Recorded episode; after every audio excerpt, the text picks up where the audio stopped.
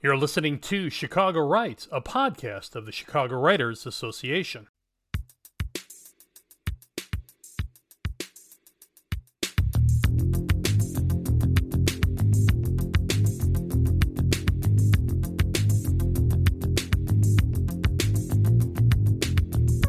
On this episode of Chicago Writes, we meet with two of this year's Book of the Year winners, Lois Roelofs and Rita Woods. I'm your host, W.C. Turk.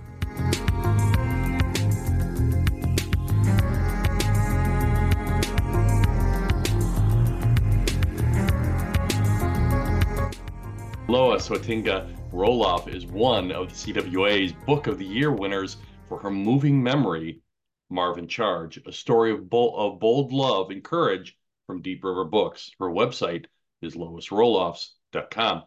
Welcome to uh, to Chicago Writes. Yeah, thank you very much. I'm happy to be here. I purposely left out a description of your story uh, because I thought it would be more powerful coming from you. But let me make this observation first. Uh, as I said in the introduction, it's really less of a memoir as it is a memory and a guide to to others following your footsteps. Is, that fair? Yes. Yes. Tell us a little bit about uh, about the book. Okay, the book started when my husband asked me to write it. Mm-hmm. And that was about halfway after his diagnosis of small cell lung cancer. Okay. To backtrack, he was had a chest pain on January 3 of 2018. It was finally diagnosed uh, with after several tests and doctor's visits. The end of January, when we were en route to Arizona, mm-hmm. and he said, as we as he got the doctor's call in Dodge City in the tourist little place. I'm not interested in treatment. Here, talk to my wife. She's a nurse. She'll know what you're talking about. Yeah. So we'd been waiting for that call because he had a um, he had a lump we'd discovered and yeah. had had a biopsy. So I got on the phone and he said very quickly and softly, uh, something like your husband doesn't realize how serious this is. He may have only a few weeks to live. Um, you need to come back to Chicago right away or go to Mayo when you hit Phoenix. And um, he that was the start of it all. He refused treatment, and his his um, famous line throughout the whole time was, "I've lived a good life. If this is God's I feel blessed. If this is God's time for me, I'm ready to go. So that few weeks that were predicted that he was going to live, um, he got that prediction the end of January. He did live almost symptom free until uh, July. Mm-hmm. And on July 5th was the first turn. They had told us he would have a level trajectory and then suddenly drop off. Wow. And that's happened. He really did well until that first week. In fact, the day after July 5, and he died uh, 20 days later. Wow. So the really rough time was um, less than three weeks. So we were very, um, you know, very blessed to have that time to prepare. Of course, we ran around right away. We came home from Arizona and and got our trust updated our kids right away said, "Oh, we want to hear dad's stories. We've never asked him about raised being raised on the farm." And my son-in-law found somebody who could help us with that. So we raced around and Marv dictated a book mm. and we everybody that I would need to take care of the finances afterwards. And then we, in essence, just waited for him to die. And around the middle of February, we figured we're we're all ready now. We've got everything done.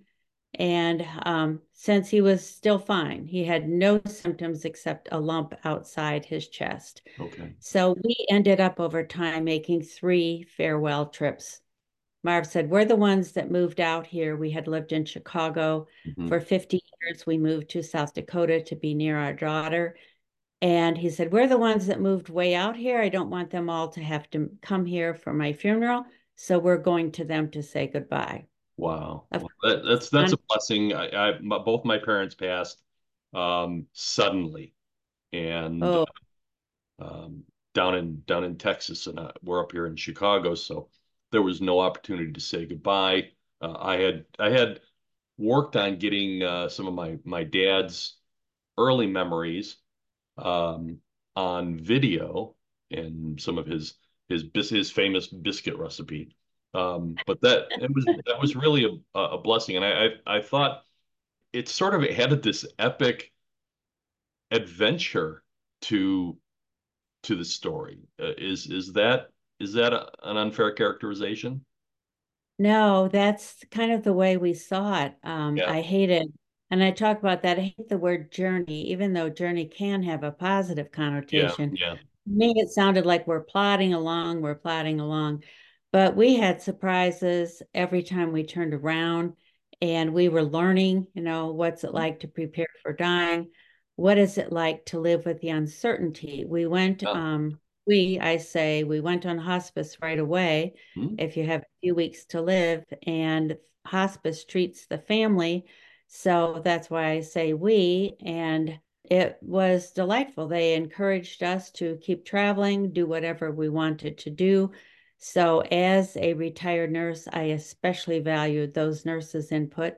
By the time we made our third trip, though, I felt like people were going to get tired of saying goodbye to us, but it was an adventure um, all along. And Marv was upbeat all along. I think he cried, he wept one time. There were a few times that he kind of started to cry, but otherwise he was stoic, resolute, never changed his mind. And he knew what he wanted to do, um, not take treatment, and he knew he wanted to die at home. Mm. So um, the rest of us just had to roll with it. I, I like the use of the word we uh, because you could have very easily made the book about your experience and your perception. Uh, instead, you build out the narrative to show uh, a wider community perspective, friends, family, uh, especially by interjecting your late husband's thoughts, right? I didn't see it as a story just about me yeah. because if he would not have had this diagnosis yeah. and he would not have decided to refuse treatment, you know, we don't know how you're doing this. How how do you not fight? You know, cancer uses military metaphors. You got to fight. It's a battle. Yeah. And the um, Marv had decided this already, but as the oncologist told us, you'll be sick for a few weeks with chemo. Mm-hmm. You'll rally for a few weeks, mm-hmm. and then you'll be sick again. Yeah. And then you may rally. This may go on and on. But he said, in the end, you're going to be sick and die. I don't want to give away the book, um, but uh, in, a bit, I'm going to bring up some things that I think gets inside that decision um, and that that outlook. So I, I, wanted to go here first. You said that Marv had the idea for uh, for the book, correct? I was just blogging and telling him about the responses I was getting. And then one day we had the um, editor of the book Marv had dictated. Yeah. He was over and um, he just said to him, uh, Yeah, Lois is going to write this. And I thought, oh, yes, am I? Am I going to write a book about this? And he had said, well, you know, it's, you got to tell people they have this option. They have an option to refuse treatment. And then, as a nurse, having dealt with a lot of patients having cancer, and also many of our relatives, um, I had three siblings, several in laws, um, all dying of cancer. I'd heard so many cancer stories, so many chemo stories, so many radiation stories. And um, if the situation is all in place for a person like it was for my husband, yeah. it certainly is a viable option. But yes, he wanted me to write it. And one of my friends said, Lois, I think he suggested that just to keep you busy. well, I think there's a there's a therapeutic aspect to first your blog at um, at loisroelofs.com. I, I, I guess because you guys were were so close and so symbiotic in your thinking, if that was an aspect of why he wanted you to write this book as well uh, as a means of of healing, that could have been a part of it. Um, he just knew, you know, I'd written one book already. And since I had a mm-hmm. blog, you know, you can make our story into a story. And as I looked around contemplating this, I could not find a book written by anybody who had refused treatment. Yeah. And I thought, well, it can serve a purpose out there. When yeah. when I talk to groups about this, I'm very careful to say this is our story. Yeah. And um, I'm not saying you should forego treatment. I am saying if you want to know how one couple handled this situation, you can get it from my book. And so I've had uh, a fair amount of feedback saying this helped me a lot. You know, there's a growing body of work out there about death and dying, but we're really lacking those blunt, honest conversations about about that process, the grieving process, and and the the person who's passing, right? Yes, I searched a lot of places, and after Marv died, I went to four different grief groups, mm-hmm. and I was happy to have a problem because I had taught mental health nursing and sent yeah my students to support groups. And I thought, I want to have a problem so I can go. So um, since Marv prepared me so well for his dying, you know, I'm the one who's dying. You are not. So you go on living. That gave me a lot of license to um, to do what I wanted to do. So I went to these grief groups, and I was disappointed in each one uh, it's it's really hard because everybody grieves in a different way. And like for example one group i went to had a packaged program. You watched a video and then you talked about it. That just wouldn't work for me to have a packaged program. And having led a lot of group therapy sessions in my day i thought we need to know where these people are coming from. Yeah yeah. So, um, yeah, I I just grieved in my own way. And as far as writing the book, I found since it is a compilation of my blog posts and emails and my personal notes, mm-hmm. my notebook was just three and a half by five inches. But I kept notes in that the whole time. I think I transferred to a four by six at some point. But as I wrote those truncated notes, I had to make them into sentences and paragraphs then I did just kind of have tears roll down my face the whole time. So I think if I did any active grieving, I did it in that first version of my of this book. Yeah, that emotion comes right off the pages. Um, I find myself tearing up a number of times when when Marv passes. Uh, we are right there with you. Um, you start with an interesting quote uh, from the poet uh, Mary Oliver. You can have the other words luck, coincidence, serendipity. I'll take grace. I don't know what it is exactly, but I'll take it. How did those words feed the process of writing this book? And more importantly, facing your partner's mortality? Well, we are people of faith. So yeah. we're grounded in that to begin with. Mm-hmm. So I've often, just in my life, you know, well, this was a God sighting or a God thing. And then with grace being uh, defined for, for me anyway, as an undeserved um, gift, I saw things that happened like a phone call, a card, something, so many things happened that we didn't plan on. Yeah. And a person not based the way we are, were, he was, um, would call that, you know, oh, what a coincidence or what, you know, serendipity that this is happening. And I do want to include everybody um, as readers because I know there are people that aren't, don't have our background. And I am not trying to proselytize and push my background on anybody, but I do suggest uh, for people to know where their strength comes from yeah. If it's a higher power, if it's the universe, whatever it is, ours was God. But you are going to have to identify that if you're going through a situation like this, because yeah. you'll draw from it. You're a walker, and uh, Mary uh, was a uh, was a fan of long solitary walks in nature. Um, something I rest uh, with uh, uh, rest from the world almost every day. Uh, well, not quite solitarily, but uh, there's our dog Millie. But thankfully, she's a dog, very few words. Um, but a lot of Mary Oliver's worldview was inspired by nature. You obviously, at least from from the narrative, seem to follow that example. You you sort of found these quiet moments of solitude in which you could get inside of yourself and gain a clearer perspective. I would like to say I'm an avid walker. I'm an avid wannabe walker, but I found most, or I find most of my solace right at home, mm-hmm. uh, especially now living alone. Um, I have time to to read and contemplate, and I've always been a thinker. Probably my kids would say a perseverator. you know, if mom gets an idea, we're going to hear about it uh, every day, and it'll be a little different the next day. And one of my sisters and I, when we would get together, we would always say, okay, we've got four hours today. We lived in different states.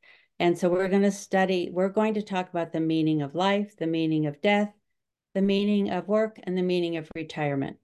So I go way back with discussing the, things like that. Did that come from your father who was who was a minister, right? Yes, he was a pastor and he was very serious person. And we kids attributed that to yeah. he lost his family um, very young. And so he would consider himself an orphan. Mm-hmm. And um, he never talked about it. It was uh, a brother to appendicitis and mm-hmm. parents and a sister to a tragic accident in the late 20s.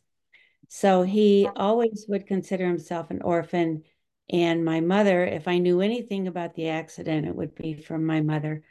My dad would always say he was lonely, and he described that it's not lonesome, but lonely is an existential existential feeling. Mm-hmm. And so I had that pensiveness from him. I, I don't want to gloss over the uh, the faith aspect of this book because it's such a core uh, part of the narrative. Um, and I love this line.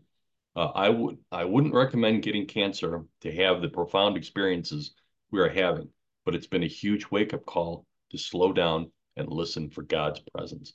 I, would love you to uh, riff on that a little bit.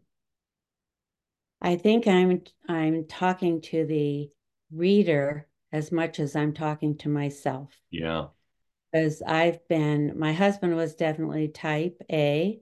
Um, I think compared to him, I was type F, mm-hmm. but compared to other people, I'm probably a little type A too. And uh, I can't say probably because I have people say to me, Lois, where are you going now? You've accomplished so much, blah, blah, blah.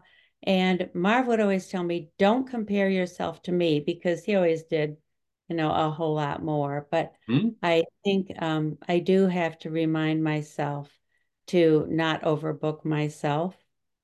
Um, you know, just take time and contemplate and think through. Um, and I do perseverate. And now that I have my my cadre of older friends and we go for lunch, we generally talk a lot about um, what's happening to us as we age and we're trying not to be morose. But I did have a serious fall on Michigan Avenue last fall. I came for Printers Row in Chicago. Uh, never, never made it. So my friend who was with me uh, was in the uh, CWA tent with with my book. Wow. And and that was one thing she said to me, Lois, you were running, you know, that's why you fell. Um, I tripped over some cracked pavement, which we'll find in Chicago, and I face planted on Michigan Avenue. So I do have to remind myself okay, stop, count to 10. You don't need a full day. And you suffer um, fibromyalgia, um, like my wife does. Um, so I, oh. I know that stress can can trigger flare ups, but you don't focus on that in this in this book. And I, I can imagine there must have been a phenomenal stress. yes, I didn't stress on it. I do write about it. You know, my fibromyalgia is a 10 out of 10 mm-hmm. on some days, but I was diagnosed in the late 90s. Mm-hmm. So having lived with it for over 20 years, yeah, I learned what works, what doesn't work. And I must say, I mean, I also get a flare with eustress, EU stress, because that's good stress. Um, so I did have some fibro flares, as they're called, as Marv was um, in this process. Yeah. Dying, but um, I didn't have time to to think about it. Yeah. You know, I did what I had to do. And as you've read, um, my my children were marvelous toward the end. Mm-hmm. My son flew in from out of town. My daughter lived in town. Uh, she had, they both have a great sense of humor. So they, and we all have, and I probably from my nursing thing, I have some black humor, but we all have kind of a raucous sense of humor. So it was like, um, you know, mom, you look dreadful. Here's my car keys. Go to my house and and sleep. I don't want to see you. So my daughter rescued me a few times that last few weeks, and I didn't even realize how exhausted I was um, until those final three weeks. This is an incredibly intimate book. You lay everything bare here. Um, you write, quote, right there on the porch of the museum, I turned off the phone and burst into tears. The enormity of what lay ahead hit me hard right between my eyes. My head pounded. Not again. We'd been here before. How would we deal with the challenge this time? How would I hold up? I realized almost immediately that I'd have to muster up more strength than ever before. How difficult was it to open up so fully for this for this narrative, uh, or was that even a consideration against so powerful a, a topic? I would say that's naturally me. Yeah, yeah. I I probably to a fault would share too much. Uh, it was helpful having different editors along the way uh, one particularly told me, Lois, you're a nurse, but your readers are not all nurses. so she said, uh, you know, this this is pretty heavy duty. And then one of my beta readers said, Oh, Lois, after reading your book, I couldn't do it. I couldn't do it. You know, and I'm like, what? And it was the graphic descriptions I had written that that kind of scared her away. But I, I did also want to to lay it out that this is not an easy road. However, yeah. if you have your support systems um, and you are not afraid to call on them, mm-hmm.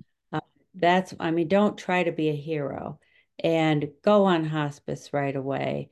You've got that nurse there every week, and you can have additional help as you go along. Yeah. And just knowing that they're the at the other end of the phone line at all times the night that Marv died, I didn't know he was going to die. And the yeah. nurse called and asked if she could stay with me. Mm-hmm. And I thought, why? you know, why stay with me? So I mean, their their presence was valuable, invaluable. You never viewed his refusal to undergo treatment as a betrayal, even though you were clawing for every possible moment with him, right? you seem to argue those feelings through the book, uh, like this passage. Early on, I did feel tremendously uh, angry at tobacco manufacturers for making such an addictive product. However, I could not muster up any feeling of anger towards God, or certainly not towards Marv. And then later on, you write this I feel more and more alone as the spouse of someone living with stage four small cell lung cancer who has chosen not to seek treatment. I found no one whose spouse uh, has made the same choice. So I have no one with whom to share my anxiety about when uh, our untreated situation will change and what that change will look like. You really do take us on that journey with you. Right. That was um, the most difficult thing was the uncertainty. Yeah. Um, when you're told he'll be going fine and then drop off. Yeah. I mean, it was so almost like, is this going to be the day? And you wake up and say, okay, there is another day here. But we didn't dwell on that uncertainty. Yeah. Um, I mean, it was just there. yeah. and about his making the decision to refuse treatment. He was a man who was extremely assured of his decisions yeah. and always had been very stoic, very grounded. Um, I have had people ask, well, did he ask you if it was okay to die at home? And I had to think about it. No, he never asked me. I mean, if you're married, you know, over 50 years, yeah. you kind of know the other person. Yeah, yeah. I never thought to say, "Hey, honey, I'm not sure I can handle this," because he would have said, "You you'll handle it." Yeah. And he did say that to me about living as a widow. He said, "You'll do fine." Now, you know, when the water heater burst and or water softener, I don't know the difference between these things, and mm-hmm. was spewing water all over, and I'm complaining to my kids. They just say, Mom, you're doing fine. Don't you realize Dad told you you're doing fine? Sounds like a good guy. You offer you offer these larger considerations from both you and Marv. Quote, uh, I've lived a good life, he said. I've been blessed. If this is God's time for me, I'm okay with it. And then you add, considering his age, medical history, and the length of our marriage, I knew I had been blessed too. In that moment, I'd found peace that enabled me to honor his wish to say no to the chemo and pulmonologist uh, had said was necessary. That's such an astounding indication of of your shared commitment. It all kind of fell together because we've had a habit through our whole marriage of talking after dinner. You know, I would have my day, he would have his. After dinner, uh, we would sit for an hour, sometime an hour and a half, and process our days. Now, I I should be very honest and say I probably took up more of that hour than he did, but he was a very good um, listener. And if I would get riled about anything at work or with the kids, I could go blah blah blah blah blah, and he would go, uh huh, mm-hmm.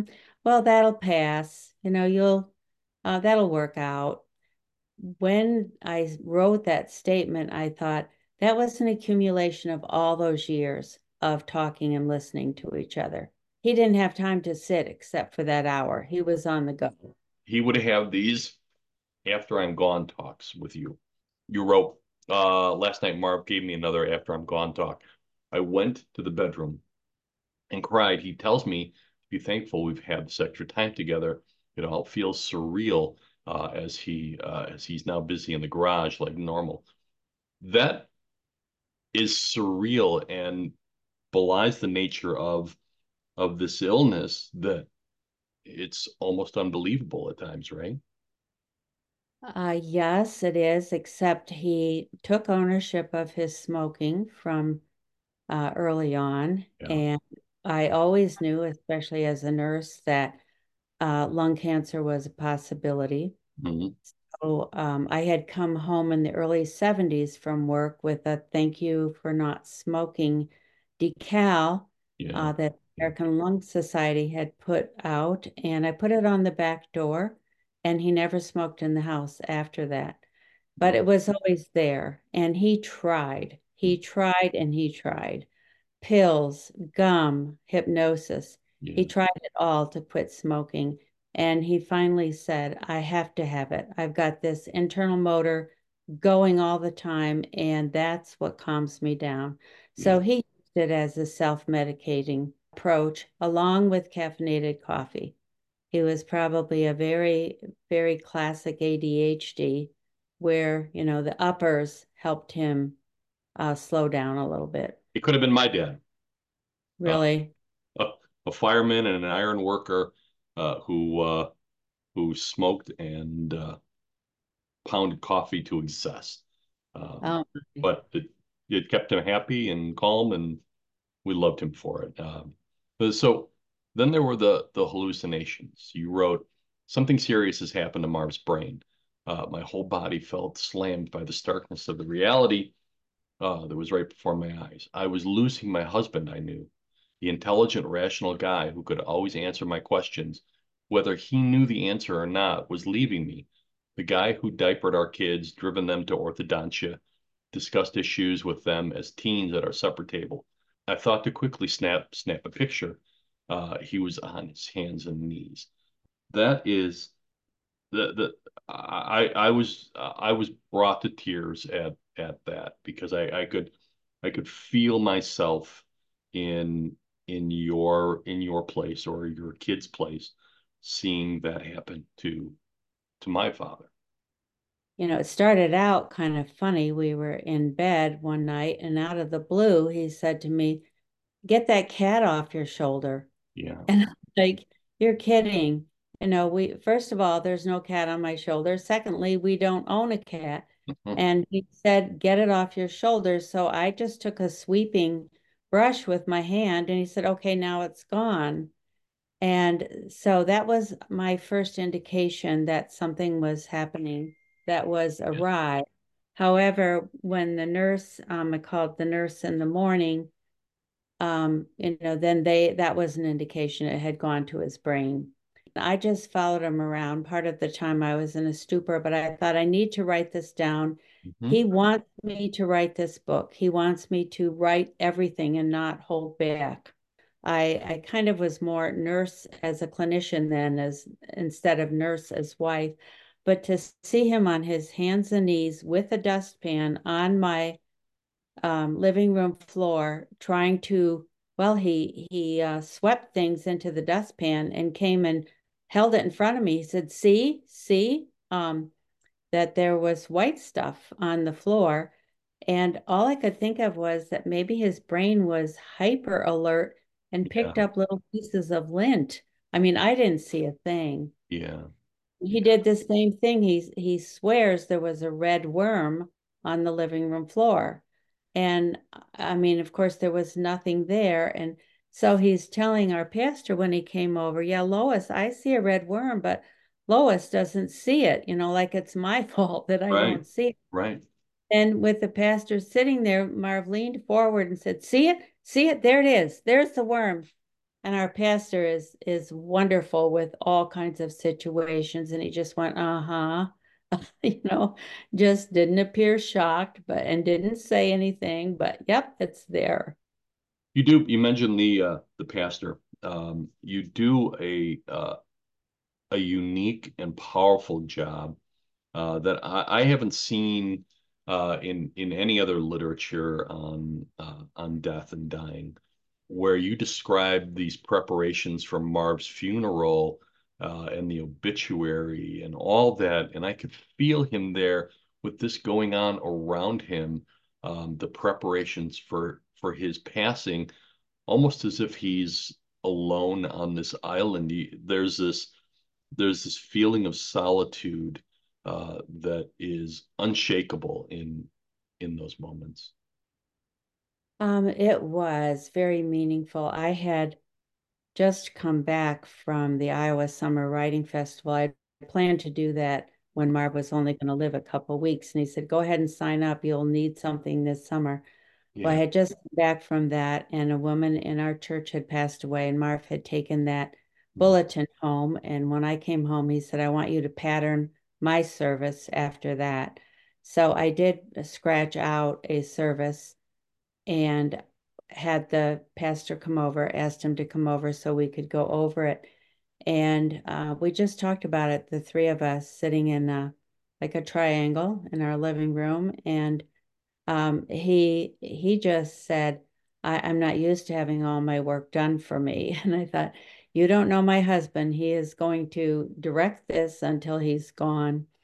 So on this program, we're we're gonna kind of uh, move to the to the close here. Uh, on this program, we we explore book marketing strategies. Uh, you want people to read this book for Marv's legacy, uh, but also for the that important lesson of the book. Um, I saw you set up a number of events last summer. Tell us about the significance of those events towards marketing the book, which sort of feels like rather crass in this context, but uh, but an important consideration. Um, yes, I decided early on that if I got the book done, that the important thing was to get Marv's message out. Yeah. and to also include everything I could from Atul Gawande's book, Being Mortal. That's mm-hmm. essential for older people to read. Talks about the medicalization of illness when you're older. And just because there's stuff out there to keep us alive doesn't mean we have to do it, take yeah. it. But I thought I don't want to fuss with doing, figuring out taxes, doing whatever. I want to get the book out. Yeah. So what I have done so far is given out complimentary copies. I'm not interested in being rich off this. Uh, I'm I'm interested in getting Marv's story out. Mm-hmm. So I have not sold books. If people insist on paying me something, I take the money and forward it to Marv's hospice. Oh, that's brilliant. Um, you end with this great summation, um, those deeper thoughts and lessons that I think are, are part of all great memoirs, not the least of which was this uh, symbiotic relationship and energy between uh, between you and Marv. Quote, throughout, he naturally embodied his belief that if this was God's time for him, he was ready to go home. I was thankful too that I'd made it, even though I'd come close to, to the edge. It felt like Marv must have sensed I was at my breaking point and decided to pass away right at that time. We've actually had some um, giggles about that because he died at 4 a.m. Uh-huh. and entire life he was in bed at 9 or 10 and was up at 4. Mm-hmm. So when he died at four, it was like, okay, dad knew he was going someplace. And yeah, it was a beautiful death. It, it was a beautiful occasion. He went very um, quietly. He went very quietly. I was sleeping behind him, as was my my habit, and I had my arm around him, my right arm around him. I sensed I was sleeping, and I sensed there was no movement. And so I opened my eyes and started counting one, two, three. And about on the count of 10 or 11, he took one deep breath and exhaled, and that was it. I, it couldn't have been better. Uh, with my daughter sleeping over that night, she was right there. Yeah. My son was on a trip to Iceland. Um, she was calling him. His wife had gone to breakfast and he thought, there's something I'm waiting for here. And he was still in their hotel room when the phone rang. And it was Kathleen telling John, and John said, Dad's gone. So, you know, it just another grace thing. My son didn't go to breakfast with his wife, he was there for the phone call. The, the nurse came right when we called her. She set up um, a liturgy for us to read. It was really the most sacred, one of the most, I would say, sacred moments in my life. The book is a powerful lesson in dignity and grace. Lois Hoitenga Roelofs is a book of the year movie memoir, Marv in Charge, a story of bold love and courage from Deep River Books. Her website is loisroelofs.com. Thank you. This was, um, I, I, I, appreciate your, your candor and, and well, thank you, Bill. Your questions were very astute. I really appreciated them. A few quick announcements before we get to our conversation with Rita Woods. Now is the time to join Chicago Writers Association. It's open to writers and authors anywhere in the world. Unlock a wealth of writer and author resources, programs, and benefits for just $25 per year by visiting chicagowrites.org or click on the link in the notes below. Chicago Writers Association membership, by the way, makes a great gift. Don't forget to like Chicago Writers Association on Facebook and join our worldwide community of authors, writers, publishers, editors, and more. Registration is now open for Let's Just Write Writers Conference, March 22nd through the 24th, 2024, at Chicago's elegant Warwick Allerton Hotel. Let's Just Write was recommended by Reedsy as the best writing classes of 2023. And now, without further ado, my conversation with Rita Woods, the author of The Last Dreamwalker. Rita Woods' latest novel, The Dreamwalker, was just named one of Chicago Writers Association's Book of the Year. This sumptuous mystery is destined to take its place among the very best set along the coast of South Carolina. It has the drama and deep hues of Pat Conroy's Prince of Tides, while exploring the tumultuous mystery as a daughter unravels her late mother's life, reminiscent of Sue Monk Kidd's The Secret Life of Bees. She received a BS in microbiology from Purdue University before graduating from Howard University College of Medicine. She completed her training at Creighton University in Omaha, Nebraska, and served as a medical director for a wellness center that provides care uh, for members of one of the largest trade unions in the nation. Rita Woods has served as a member of the American Writers Program and as a mentor for Cinnamon Girls, an organization dedicated to encouraging creative writing in high school girls of color. Dr. Rita Woods is also the author of the award-winning rem novel Remembrance. Her website is ritawoodswrites.com. And after that, Rita, I'm sorry, we're out of time. nice meeting you. that's that's a hell of a resume for for for anything, let alone for an author. Welcome, yeah, welcome um, a lot of caffeine. Yeah, I'm sure. Uh, welcome to uh, welcome to Chicago Writes, by the way. So I, I read in your bio that you love magic books, history, coffee, and travel, and that one of your pl- favorite places to visit are cemeteries. I share that same passion. When I was when I was touring and running around for years and years and years, Eastern Europe, um, one of my favorite things and, and haunts was to visit those old, sometimes overrun and abandoned and half forgotten and and historical, even whimsical uh, cemeteries. And so I, am going to ask you here, uh, maybe for a couple of your favorites, and and how do cemeteries feed your imagination as a writer? So um, I, I, too love the really abandoned ones, the ones that you kind of stumble over. Yep. Um, when I was writing um, Remembrance, uh, um, it actually takes place partly in Ashtabula, Ohio. Mm-hmm. And part of that was triggered by um, my son was going to school, uh, boarding school out there, and we stumbled on this kind of in the middle of a field, um, this rundown in the middle of nowhere next to a muddy creek, these headstones. And I, I love places like that. Yeah.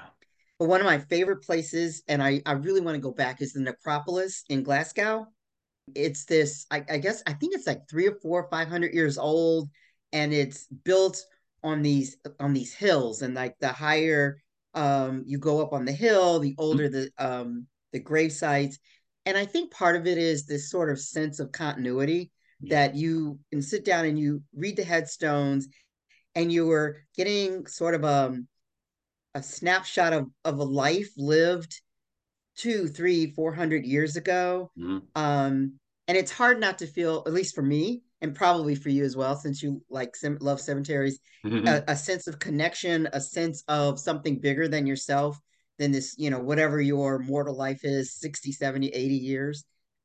How does that feed your uh, your imagination as a writer?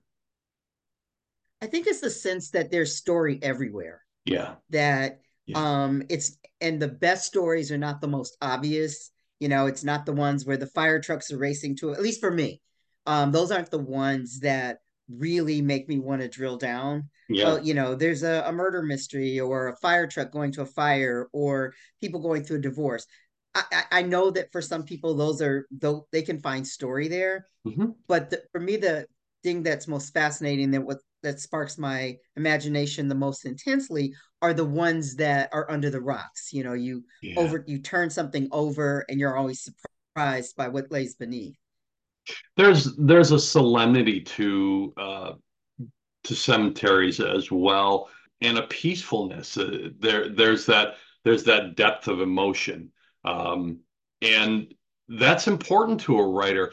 How do you and I, I can imagine just just off of your resume alone, you lead an incredibly complex and busy life. Um, where do you find those quiet moments that are so important to a writer? Every day I try to, I wake up pretty early, uh-huh. um, mm-hmm. quarter to five in the morning. And I don't like to get right out of bed. I like to listen to the quiet. Yeah. Um, because when you lay there, the quiet is not really quiet. You can kind of hear the house settle around you, um, the heat kick on and off. Mm-hmm. Um, out where I live, which is kind of on the outskirts, about 30 miles outside of the city, um, I can hear birds and you can hear the owls and the wind chimes. Nice. And for me, that just feels very filling. Part of the reason I like traveling is because it takes all responsibility away from me, right? Mm-hmm. If I'm mm-hmm. in an airplane, you know, you're hurrying, you're getting through the TSA, you got that. And, but once you're on the plane, I, I it's out of my hands. And so yeah. that I know that sounds odd, but in a, even in a packed airplane, it's my quiet time. Nobody's asking me for anything. I have no responsibilities. I don't have to.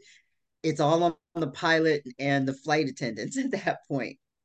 These carve outs, in other words. Yes, yes, exactly. Yeah. All right, let's talk about uh, The Last Dreamwalker.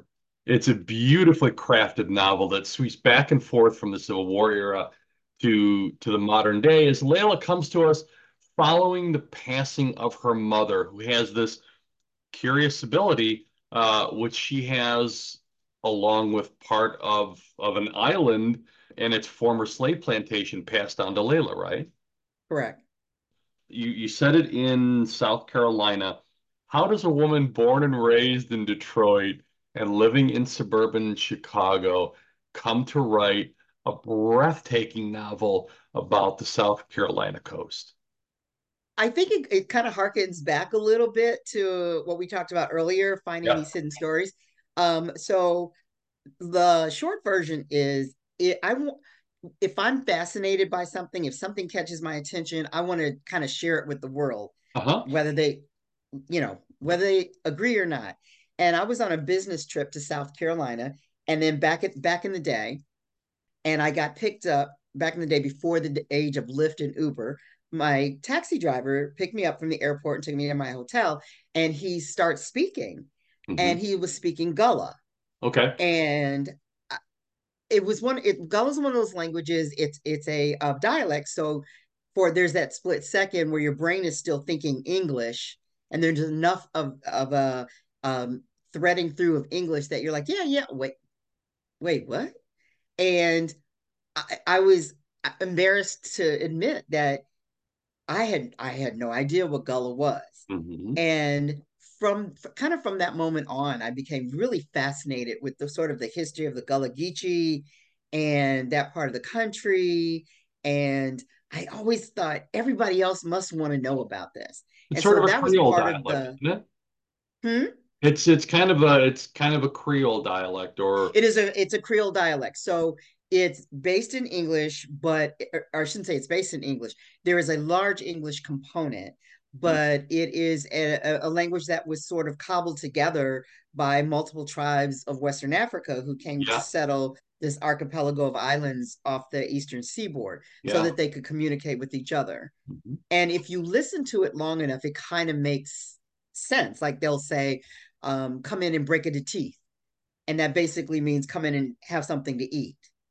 Or you'll they'll say, like, I would be a kumya, you know, mm-hmm. and they are binyas. So they've been here and I'm someone who's just coming. So it, there's a, a real beautiful logic to it. Mm-hmm. Um, and so it sounds like you've traveled quite a bit. And if you've ever been to South Carolina, it's a beautiful part of the country um, with the, this very deep and wide history. Yeah. And so, you know, who who could re- resist, you know, setting a story there, but then adding that component, which sort of hooked me in the first place, which was the Gullah Geechee that so so rendering that um, that dialect can be can be kind of problematic for a writer. You can you can either um, negate negate in the reader's mind the intelligence of of the speaker um, and and it and lose its meaning. You you followed very closely to the dialect and managed to pull that off so that not only is is it engaging and accessible, but but we don't lose any respect for the speaker. Mm-hmm. Yeah. Was was that was that a was that a difficult thing for you to to do or was it was it natural? How did because you're not a native speaker. No. The hardest part when you're writing um, stories mm-hmm. that include uh, um, a culture that's outside of your own yeah. and that includes the language mm-hmm. is wanting to put enough in that you get the flavor of it without overwhelming people and having to skip over like i don't know what's going on let me just move mm-hmm. so that was that part was intentional was i want people to realize that this is a very real culture yeah. but i didn't want to but it wasn't about the language per se although language informs culture. Yeah. Um but i didn't want to overwhelm the reader with and pull them out of the story. Um so that was that was sort of the calculus that i yeah it, it, it really the way you rendered it really added a, a spice and a flavor uh, a regional spice and flavor which i thought was uh, worked really well thank you really positively you know what's interesting is i did reach out to the partly at the behest of my editor mm-hmm. and publisher mm-hmm. to the Gullah Research Center in in Charleston, mm-hmm. and so I had these conversations with uh, people who are Gullah speakers. And okay. what was interesting was so they would read, and I'd say, "Well, I, I just want to make sure I have the spelling right." Mm-hmm. And they would have these arguments among themselves and their grandparents mm-hmm. about the spelling. And so finally, one of an older Gullah woman said, "Well, part of the reason we're having this conversation is it's not a written language it's a it's a spoken language so yeah. we're all gonna you might see six spellings yeah yeah it, it it it seems like one of those uh one of those ever evolving languages but one of those languages that evolved from from as as you you point out um, the African tribes that came over and were filtered through all of these different influences and having to make their own way. Right. Yeah. Right. Particularly Gambia and Sierra Leone, a heavy Sierra Leone yeah. um, influence. I do this thing with pretty much pretty much every book um, where I try to find things on the map on Google Maps. Um, Port Royal and Beaufort. Um, is there a Scotia Island? There is not a Scotia Island. Mm-hmm. I um I kind of modeled it off of Turtle Island, which is pretty much uninhabited, but yeah. I wanted something that had kind of the same topography, about the same size. Mm-hmm. Um, but I didn't. Being able to create my own island gave me a lot more freedom mm-hmm. than saying, "Oh, you know, it's St. Helena Island," because I knew someone from there would call and say, "Yeah, that's not how that works." Um, at the core of this novel lies uh, Layla's attempt to reconcile memories about her mother. Um, right. You render Layla's recollection of her mother spot on. Um, so many of us can relate to that. Where did that come from? Because it feels either autobiographical or um, the antithesis of of your um, your autobiography. It's very funny because in both books, um, there's these very fraught relationships with the maternal figure. Yeah. And, and people have asked, and I'm like, no, I have, I have, the most amazing mother. So I'm not sure where all of that's channeling from, mm-hmm. uh, extraordinarily close. But I do think, you know, and I have occasionally these conversations come up with my kids. People will say, oh, your kids are wonderful. They're so polite. They're so wonderful. And you take a step back and go, my kids? um, so I think there's always this thought. My my thought when writing it was the reinvention of self. You okay. know who we are okay. to the public versus who we are in private versus our relationships with yeah. individual people. Because even yeah. in the story, her mother has a diff- completely different relationship with her brothers than she does with Layla. Mm-hmm. And so I think that was part of it too for the story for me was trying to find that place where you try to find out who you are at the same time you're dealing with this other person who is really the most probably the most important person in your life in terms of uh, forming your identity but who's who kind of is shifting is this very amorphous thing. It depends on who you are and what time of the day and what day of the week who that person is. Yeah it was it was exemplary. It reminded me of conversations i've had with my own uh, my own parents. Um, and I, I, so I found that very, very relatable. And then there's the magic aspect of it. You write dream walking, a gift from from the ancestors, a weapon, but like any weapon, it needed respecting, care taken, so not to blow one's own self to bits with it in in the using. When walking in the dreams of others, the space between dreaming and madness was was narrow. How did you settle on the uh, the dream walking or the or or the magic aspect of of what might have been otherwise a very straightforward relationship novel. So uh, some of the novels that have uh, resonated the most most with me are, yeah. Yeah. you know, everyone always uh, references Toni Morrison, and that is true. Yeah. Um, but um, you know, Bailey's Cafe and those kind of things are, uh-huh. are also really just it's a way of viewing the world, I think, that takes it a little bit out of the realm. Yeah. Children believe in magic. And I think there is magic in the world. I think that as we become adults, we sort of um, don't allow ourselves that space. And so I didn't want to tell the story just from a straight, there's this relationship with the mother and it's fraud and, and she tries to. I, I also wanted to bring in uh, some of the that world magic. Additionally, it was a way for me to introduce some of the traditions, you know, African, yeah. West African tradition of the seer and how that would have morphed and how external traumas can change can change things. So I th- when I weave magic into my stories, I don't like high magic where it's like, oh, you know, I can fly so much as yeah. this is a world that I recognize and anybody would recognize this, this mm-hmm. world. Anybody would recognize Port Royal but there's an un, there's a undercurrent of spirituality to every place and everyone that doesn't often get noticed. Oh, I, I, think that. that makes it bigger. Yeah, yeah, I love I love that. That that's brilliant. I found this really interesting um, since since we're we're talking about the bigger picture of Scotia Island and and all these people uh, and this culture in particular. Becca and Gemma have very different views on freedom. With Scotia, um, I saw it as a metaphor. Becca views it as a dead end, while Gemma feels uh, it's a safe haven. Becca says, "Right, I don't want uh, that kind of free. I want my babies to know my letters and their numbers. Want right. want them to know more uh, than the muck in the mud uh, for someone else's rice and pull fish out of the sea for their supper." Uh, and then a bit later, um, she says, uh, we'd be sitting here waiting, uh, end up trapped like crabs in a barrel, no place to hide, no place to run, just a different kind of slave.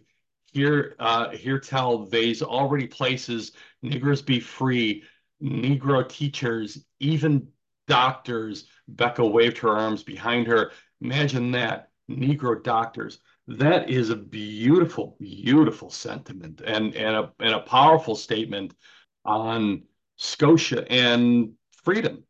And I think if you if you even trace move that forward and uh-huh. trace sort of and I and it's and again it's not meant to be didactic, yeah. but black black folks are not a monolith, right? Never have right. been. Right. And especially if you tr- if you even look you can even see parallels in the civil rights movement. There were people who felt very strongly that this was the way this needed to go and others who disagreed vehemently, mm-hmm. um, who felt like, you know, after the uh, Civil War, there were people who felt like, I want to be part of this society, I want to assimilate, and others like, no, I'm good. I'll stay here and create my own sort of universe.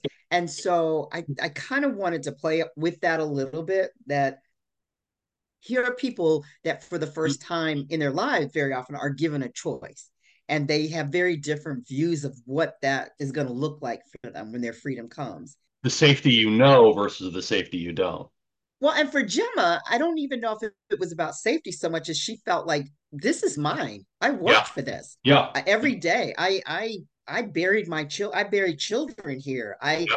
I bled for this. So it's not even about safety, but you owe me this. This, you know, if if anybody if this land belongs to anybody, it belongs to the people who worked it. Indeed, indeed. As opposed to looking somewhere else for for a life. Which I found brought up a really interesting aspect of um, a, a subtext about reparations. And it, mm-hmm. it became a really unique way of talking, of making it about justice and legacy, right? Am I am I reading too much right. Right. No, no, absolutely. And um, you you may or may not be aware that the barrier islands, Hilton Head in particular, because Hilton. Head is the biggest Gullah island, or was yeah. the biggest Gullah island. Yeah. Um, that actually was where Abraham Lincoln made his first uh, declaration that everyone would get 40 acres and a mule.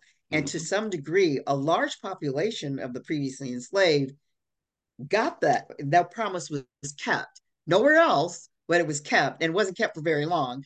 But that that area of the country was sort of the first and uh, initial response for reparations. In, in Gemma's mind, th- that is, you know, yeah, this is mine. You owe me this. I don't need 40 acres and a mule. I just need my island. Yeah. She worked for it and suffered yep. for it. Yeah, yes. blood for it. No spoilers, but it, it has a really satisfying ending. Perhaps a parable about change and old age or even Alzheimer's disease and dementia. Uh, I, am just I'm looking at this as as all these different levels in in this beautiful beautiful book. Yeah, I I didn't want uh, and my publisher and I went back and forth about this. I mean, she has a much more black and white view of the characters. At one point, she was saying, "Oh, you know, her mom did the best she could, and she wasn't a bad mom." Like, no, she was a terrible person. Mm-hmm. Um, you know, or Charlotte, the the woman that she gets into this um, kind of feud that's fought in the realm of dreams. I didn't want to make anybody a villain. The yeah. mom had reasons for her actions. They the actions weren't necessarily good and they had dire consequences but it wasn't that she did it out of a, a out of malice. Right. Um same with charlotte. You know charlotte yep. did some very horrible things but she was also a very wounded person and people yeah. you know hurt people hurt people yeah use the yeah. cliche. She becomes a very protective um figure and and that adds a level of sympathy. So there there are no clear uh, there are no clear antagonists in in this novel. Right. Yeah, yeah, and you don't miss that. It becomes this very personal journey uh, uh, through through the relationships of all these people.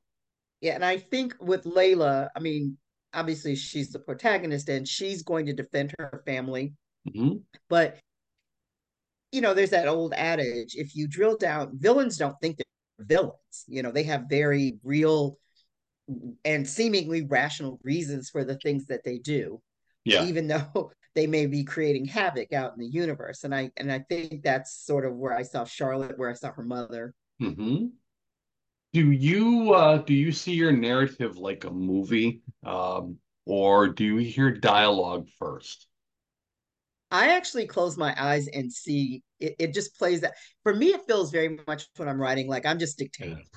I'm just sitting down and um, taking notes about what's already out there and what's already happening. Mm-hmm. The dialogue I have to say out loud because sometimes it looks right on a page and then you say it out loud. I was like, oh, that doesn't sound like how people talk. Yeah, yeah, that's interesting. Do you do you also see the your your protagonist clearly from the start? do you do you map or or um, sort of outline your protagonist, um, or does that image and character evolve over time and uh, as the story evolves? It evolves. Um, in the first iteration, I wrote this and I oh okay, and then I go back and I thought that I had made the, for instance, the aunts to kind of one dimensional and they were more comical characters. Mm-hmm. And I, I didn't like that at all because they were much deeper women than that. Mm-hmm. Um, so the thing that always comes to me first is what is the historical thing that caught me that I want to tell the story. So oh, interesting, yeah. Um, for remembrance, it was you know kind of the um the relationship of Haiti and how and how New Orleans and the Underground Railroad played into that. I wanted to tell that story somehow. So you start or, out with an idea and then uh, and then apply the characters. Exactly. Oh, that's wonderful. Exactly. I have to find a way to make it fit. Yeah. So for this, it was the Gullah Geechee and their very extraordinary history. And how how would I tell a story uh, about that? Mm-hmm. Um, but that's not necessarily set there. So the the evolution of the relationship to mother and daughter came fairly quickly, but they certainly evolved over time. She was, I, as I recall in first draft, she was much more childlike, more innocent, more victim, I mm-hmm. think, mm-hmm. than she turned out to be in the final version. So they do evolve. It was a wonderful, wonderful book. I, I really, really enjoyed it. Um, Thank you. I could go on and on about it, but we've only got a limited amount of time. So let me let me finish here on the crass marketing side. Any strategy or platform uh, that has worked best so far? TikTok, book signings. What what is what seems to be working for book sales for Rita Woods? Honestly, what tends I know I have a my publisher has been very, very invested and very mm-hmm. aggressive. Mm-hmm. But what tends to work best is when I'm able to do one-on-one kind of things. Yep. So when I go to conventions, um, I did C2E2 and um, which I thought was very interesting. Mm-hmm. Um, and you're talking to a big group of people and yeah. they're able to see you. And I think part of the fascination for people is they see the author as a person and then they can also kind of drill down. Yeah. Um, and because they can see you your name your voice and your story rises above the noise because there's okay. so many books coming out all the time yeah there are yeah um so conventions and conferences and being able to give talks and things like that for me that that seems like it's a it's a smaller thing you're not selling hundreds at a time yeah. but it starts to build yeah um but you're making I, I an emotional connection yes exactly um, and it's that old sales adage of get it in their hand, which you right. can do in in that with that emotional connection, right? Exactly, hmm. exactly. I, you know, again with BookTok, I know people say there's some success, but again, there's so many of them. Yeah. That I think the people that look that are following BookToks are people that are following you anyway, right? I don't think you stumble too much. Maybe on a, yeah, a yeah. stranger's BookTok. Yeah. Whereas I think having a relation, starting to build relations with with, with bookstagrammers uh-huh. is for me feels more effective than just sort of doing BookToks every yeah. week or something. Uh, along the, those lines, I started a bit of an experiment with a uh, with a BookTok posting or page, however however that's called. You know, just just in a in a, in a few. So tags are really really important uh, for connecting with with the audience there. Mm-hmm. Uh, and then content, making the the content interesting and compelling, I think, is also important. So I I've already I've already gotten five or six hundred hits just on a few posts. Um, so that that's that's sort of this this work in progress ahead of my uh, my upcoming novel. Right. But that remains to be seen how that translates into sales. But like anything, but uh, right. you know, I, I spoke with uh, uh, just recently with with uh, one of last year's winners, Mark Hudson, uh, who wrote a uh, a book about uh, the uh, four brothers who uh, who died in World War II in, in one family, and uh, oh, mm-hmm. yeah, uh, so costly a sacrifice and his biggest success with with selling the book has been face to face, getting it in yeah. the hands of of readers and and actually speaking with them. And and he's uh, he, that's that's been that seems to be the the classic way, right? The other thing I think that helps a little bit um, is one of the things I hadn't anticipated was how many other authors that you get to meet.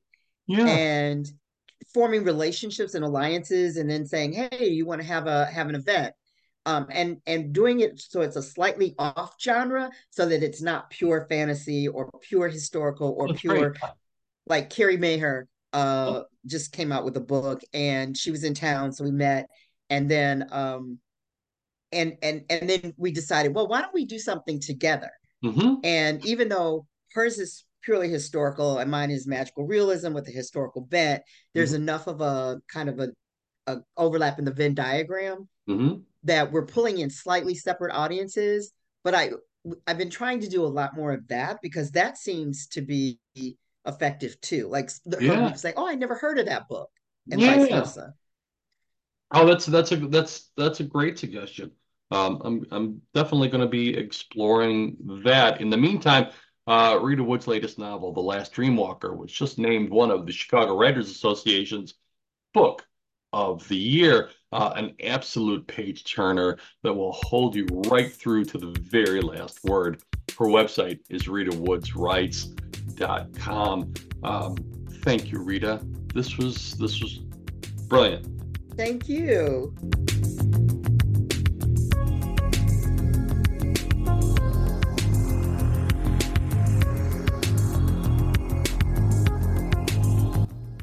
And our website, ChicagoWrites.org, is a resource for your writing success as well. Chicago Writes offers tools and a wealth of information to help you become the writer that you were meant to be. Check out our blog with tips and insights on the art and business of writing by some of Chicago's best known writers, like marketing tips, the importance of networking, where and how to find beta readers, the pros and cons of indie publishing, the art of misdirection, how to keep your readers on their toes, and so much more 24 7, 365 days a year at chicagowrites.org backslash blog. You've been listening to Chicago Writes, the podcast of the Chicago Writers Association. The Chicago Writers Association is a 501c3 charitable organization. To find out more, visit chicagowrites.org. Our theme song is Midnight Ride, courtesy of Dino Lovchich. You can find Dino's music, just like this program, on Spotify. And we're always looking for ways to better this program and make it more useful for you, the writer. Feel free to let me know any suggestions for guests or topics that you would like to see on this program. Contact me at William Turck, that's William, T U R C K, all one word lowercase, at yahoo.com. And please begin your subject line with CWA suggestion. And that will do it for this episode of Chicago Writes. Until next time, I'm your host, W.C. Turck.